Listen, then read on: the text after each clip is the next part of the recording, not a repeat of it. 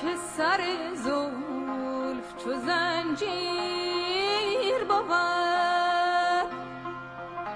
در خانه به زنجیر نگه نتوان داشت. دختران سیاه روز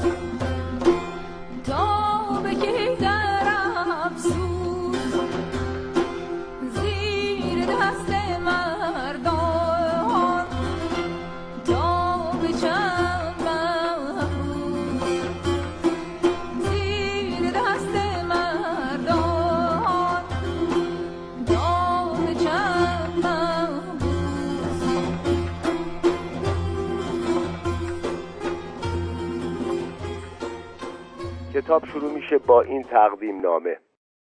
این کتاب را به زهرا دختر هفت ساله اهوازی که به دلیل سوء زن پدرش به دست او به قتل رسید تقدیم می‌کنم. این کتاب را به سعیده چهارده ساله خدیجه زن جوان آبادانی فرشته نجاتی دلبر خسروی و شیدا زن شانزده ساله مریوانی تقدیم می‌کنم تا شاید گامی باشد برای تقریر مرارتها و التیام زخمهایشان. مقدمه. مهمترین وظیفه یک روزنامه نگار پژوهشگر به رخ کشیدن مسائل ترخ و شیرین جامعه خود است. او با طرح و تحلیل مشکلات مختلف جامعه در عرصه افکار عمومی توجهها را به مسائل مهم جامعه جلب می کند تا همگان به آن موضوع فکر کنند و در موردش اظهار نظر نمایند شاید دیدگاه مسئولان جامعه نیز متوجه اهمیت آن شود و نهادهای قدرتمند اقتصادی، سیاسی و حقوقی اقداماتی جهت حل آن مسئله به عمل آورد. صاحب نظران علوم اجتماعی چهار معلفه را برای آنکه موضوعی به یک مسئله اجتماعی تبدیل شود مطرح می کنند. اول که زمانی می توانیم از اصطلاح مسئله اجتماعی استفاده کنیم که نشان دهیم چیزی اشتباه است و ناهنجار و مشکلی را به وجود آورده است. دوم که آن مسئله مسئله شایع و گسترده باشد یعنی به افراد بسیار یا قابل توجهی آسیب بزند و صرفا مشکل افرادی معدود نباشد. سوم که مسئله اجتماعی از نوع مسائلی است که می‌توان آن را تغییر داد و چهارم آنکه افراد زیادی به فکر اقدام برای تغییر آن هستند و راه حلهایی در این زمینه ارائه می‌دهند. اما شیوع و گستردگی فاجعه خاموش قتلهای ناموسی نه تنها از طریق فعالان حقوق زنان و نیز فعالان حقوق بشر و روزنامه نگاران بارها تذکر داده شده بلکه از طرف برخی مسئولان قضایی و انتظامی نیز بدان اذعان شده و یا در موردش در برخی روزنامه های سراسری یا محلی بحث شده و موضوعی قابل تغییر تلقی گردیده است. این مسئله اجتماعی از نوع آسیب‌های اجتماعی است که با برنامه های دقیق علمی و پایبندی به آن برنامه ها می توان آن را تغییر داد و یا حداقل می توان تا حدودی آن را مهار کرد. این آسیب اجتماعی باید تغییر کند زیرا یک جنایت اوریان و ضد انسانی است. قتل هیچ فردی بر اساس حدس و گمان و سوء زن در هیچ جامعه و هیچ فرهنگ و هیچ کتاب قانونی پذیرفته نیست مگر نادر جوامعی که دچار واپس ماندگی فرهنگی شدند. در تحقیق میدانی این نوشتار بیشتر درباره مناطق قومی و طایفگی بحث شده اما این به آن معنا نیست که در کلان شهرها و یا غیر خورد فرهنگ های مورد بحث قتل ناموسی وجود ندارد.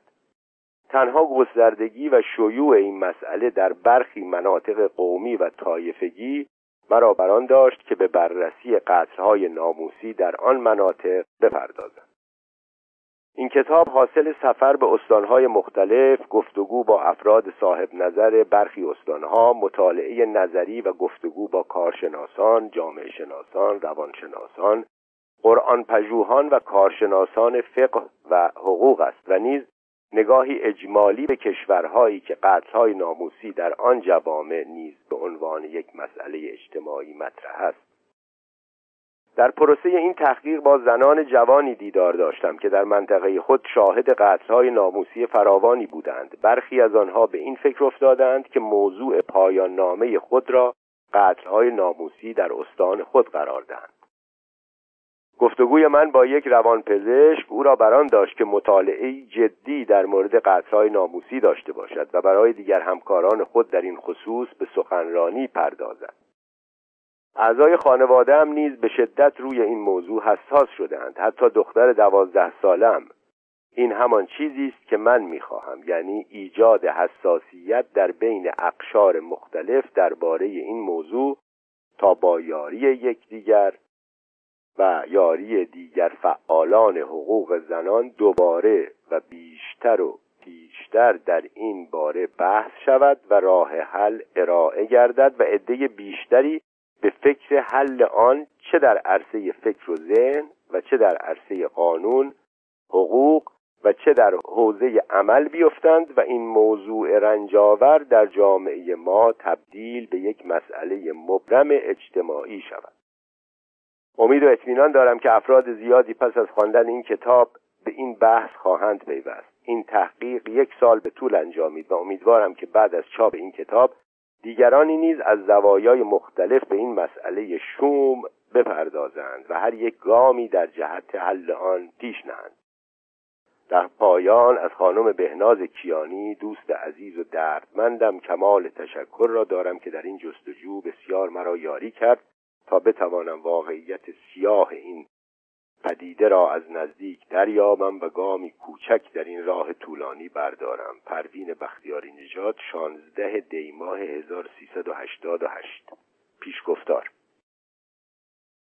شیدا زن شانزده ساله مریوانی که یک کودک دو ساله نیز داشت در روز یازده هفت هشتاد و هشت با ضربات چاقوی برادرش مهدی در خیابان جان سپرد.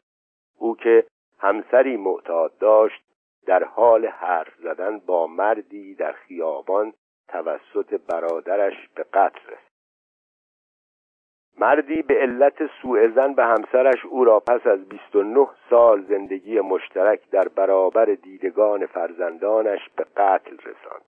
روزنامه اعتماد 17 هفته 1385 در پاییز سال 81 خانواده در خوزستان در کیف دختر خود کارت تبریکی بدون امضا یافتند دختر توسط عمویش به قتل رسید و خانواده آن دختر قاتل را بخشیدند سعیده دختر چهارده ساله بلوچستانی به دلیل شک پدر به او به وسیله پدر، برادر و دوستان برادرش سنگسار شد و به قتل رسید. نگین شیخ الاسلام یکی از فعالان زن در استان کردستان اعلام کرد در نیمه اول سال 1387 پانزده قتل ناموسی در کردستان انجام گرفته دلبر خسروی دختر 17 ساله‌ای در دهی نزدیک مریوان به دلیل داشتن قصد طلاق از همسر ناخواسته و اجباری خود توسط پدرش سر بریده شد.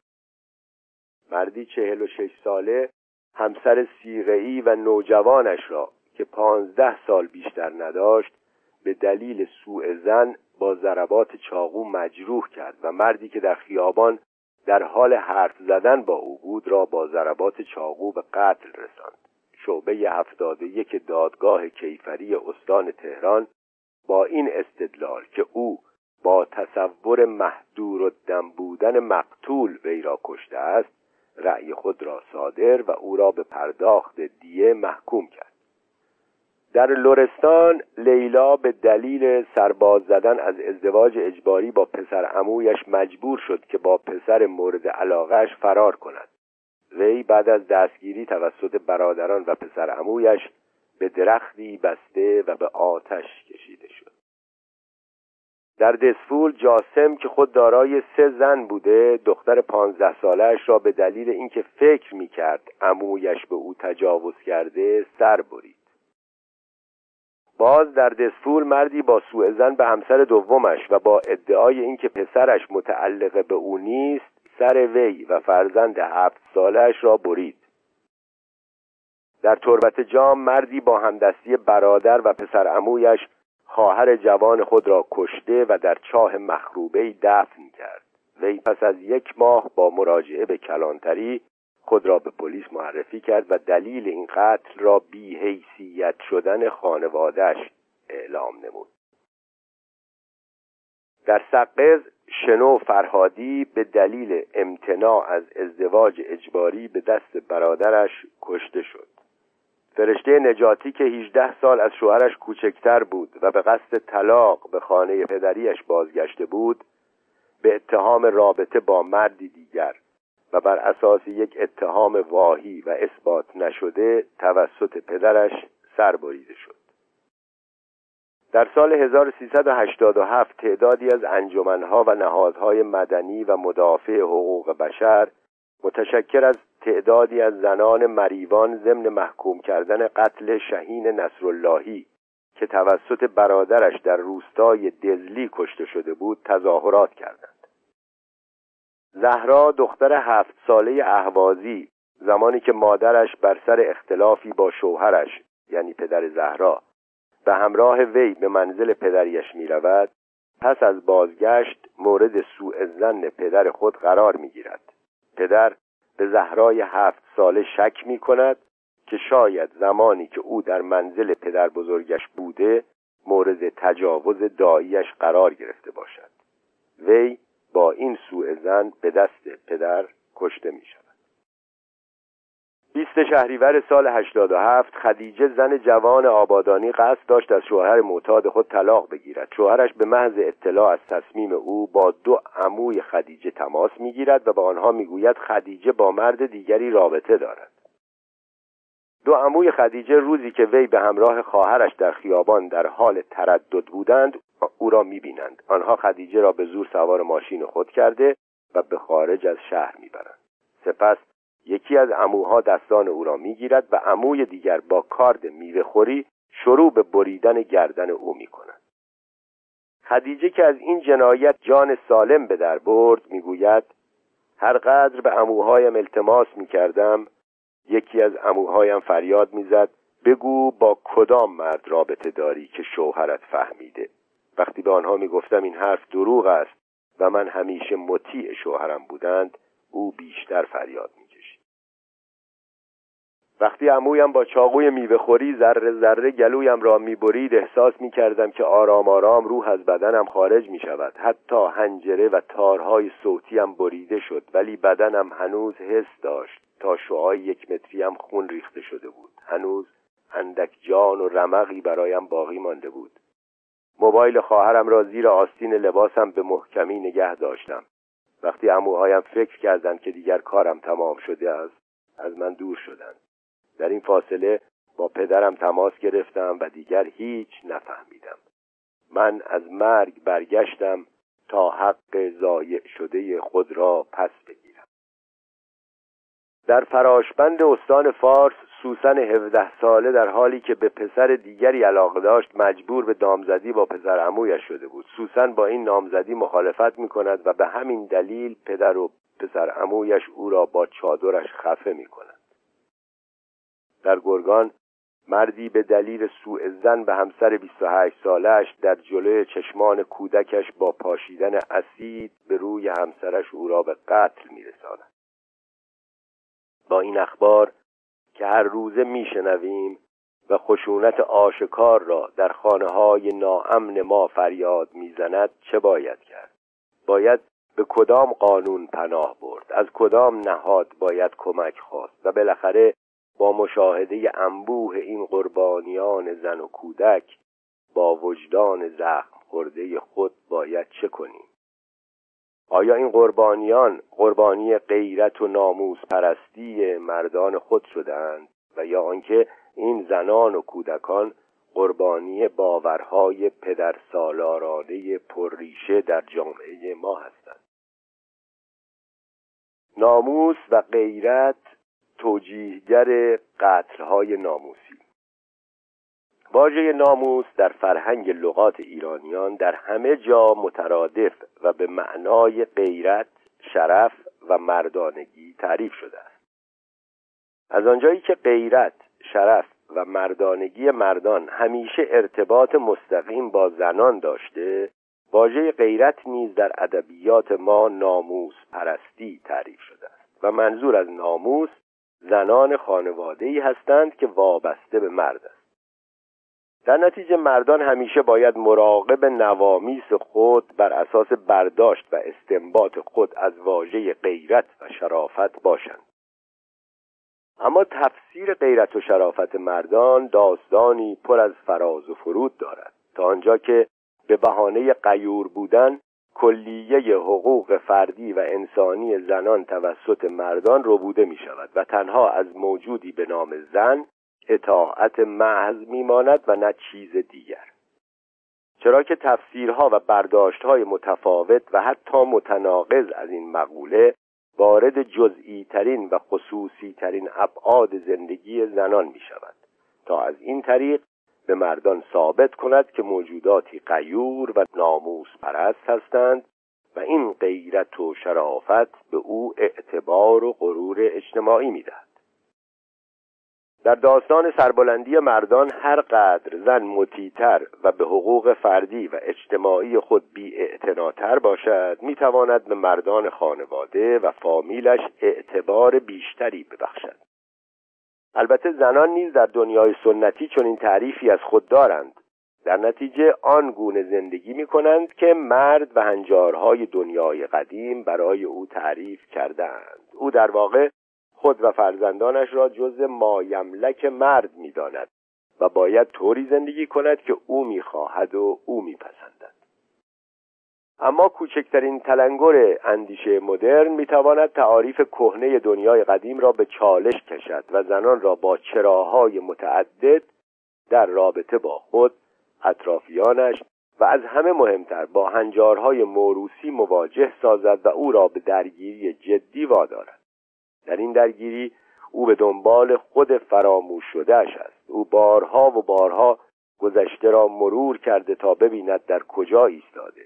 دیروزش پر از دریغ است امروزش پر از خستگی از دیروز و برای رسیدن به فردا باید از تونل تاریکی عبور کند تا خود را به سوسوی آن شعله‌ای که از دور دستها او را به سمت خود فرا می‌خواند برساند. دیروز پر از افسوس و امروز پر از بایتهای سخت و طاقت فرسا راهی جز مبارزه ای سخت برای او باقی نمی‌گذارد.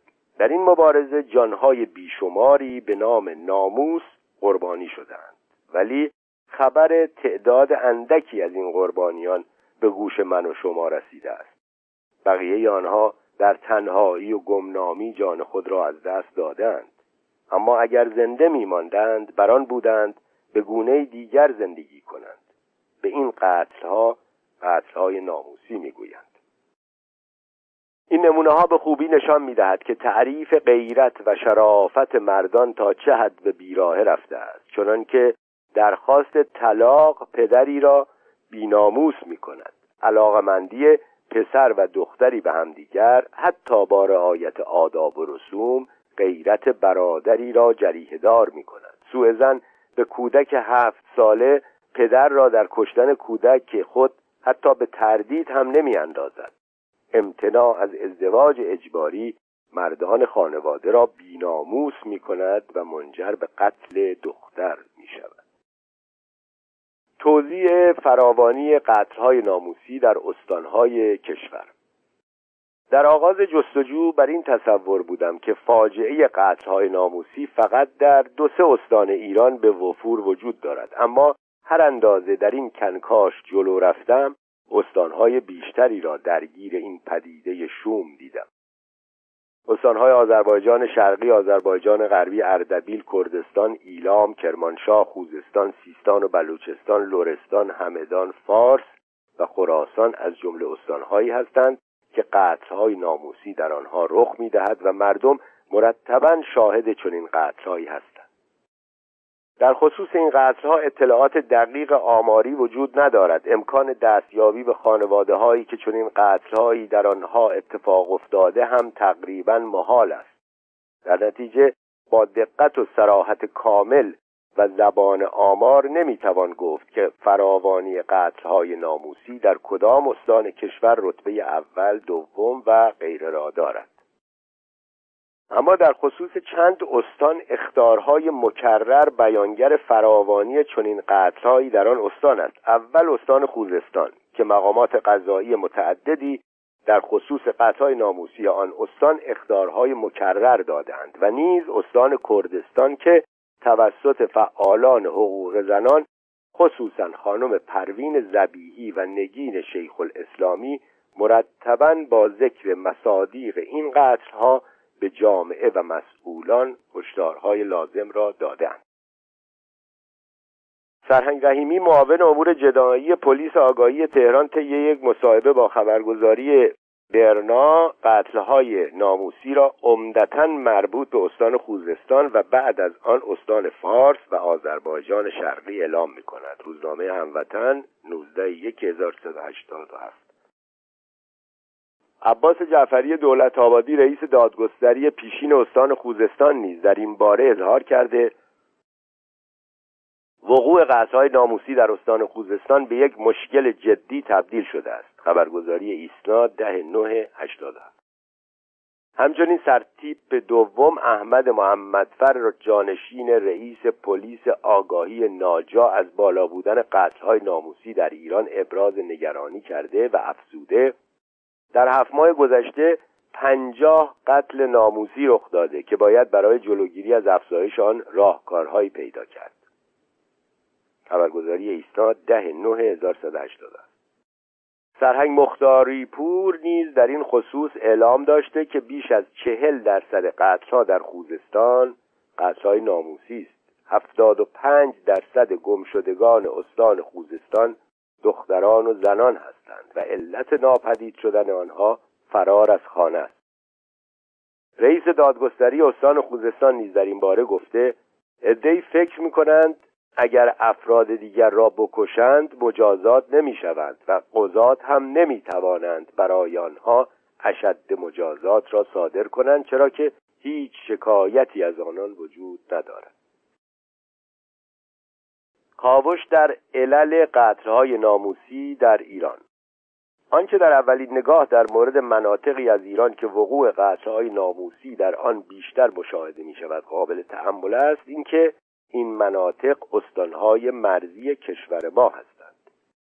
یا آنکه همجوار استانهای مرزی هستند که ساختار اجتماعی این مناطق ساختاری قومی طایفه‌ای همراه با ویژگی خرد فرهنگ های خاص هر یک.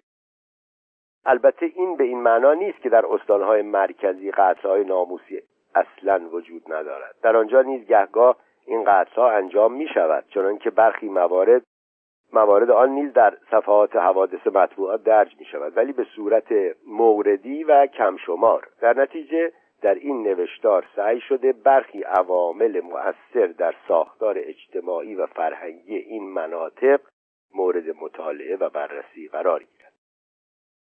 قومیت و تبعیض. در سفر به مناطق مختلف و دیدار و گفتگو با افرادی که در چنین استانهایی زندگی می کنند و با معزل قتلهای ناموسی دست به گریبان هستند اولین نکته که به رخ کشیده می شود این است که در آغاز گفتگو با هر یک از این افراد خصوصا گفتگو با مردان آنان سعی می کنند به نوعی مرا متقاعد کنند که این قتلها به آن فراوانی که من فکر می کنم نیست. وقتی من دلایل محکم و اطلاعات دقیقی در آن مورد در اختیار آنها میگذاشتم آرام آرام شروع به حرف زدن در خصوص آن قتلها می‌کردم.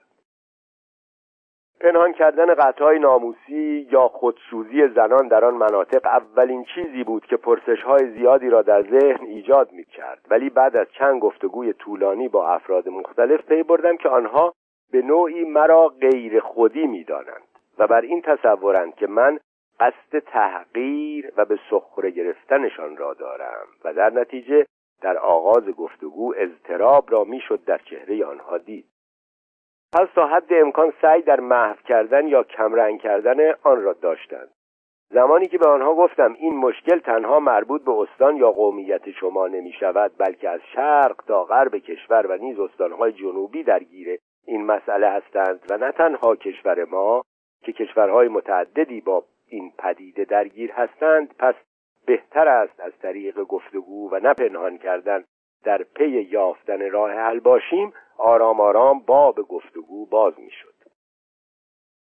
البته این جلب اعتماد به آسانی اتفاق نمیافتد چرا که اقلیت های قومی و مذهبی در شرایطی قرار دارند که معمولا خودشان را از کلیت جامعه جدا می‌دانند و هر بار که قصد مشارکت و همراهی جدی داشتهاند به بدترین شکل ممکن پس زده شدند مگر در مواردی چون جنگ و تجاوز کشورهای بیگانه و به دلیل آنکه آنها مرزداران کشور ما نیز هستند چه بخواهند و چه نخواهند وظیفه دفاع از کشور برگردنشان بوده و خواهد بود و صرفا در چنین هنگامه است که آنان شهروندان ایرانی محسوب می شوند به کرات به اقلیت های قومی و مذهبی ثابت شده که در اقلیت بودن به معنای تحمل تبعیض نیز هست. و همین تبعیضات متعدد فرهنگی اقتصادی اجتماعی و سیاسی به بخش قابل توجهی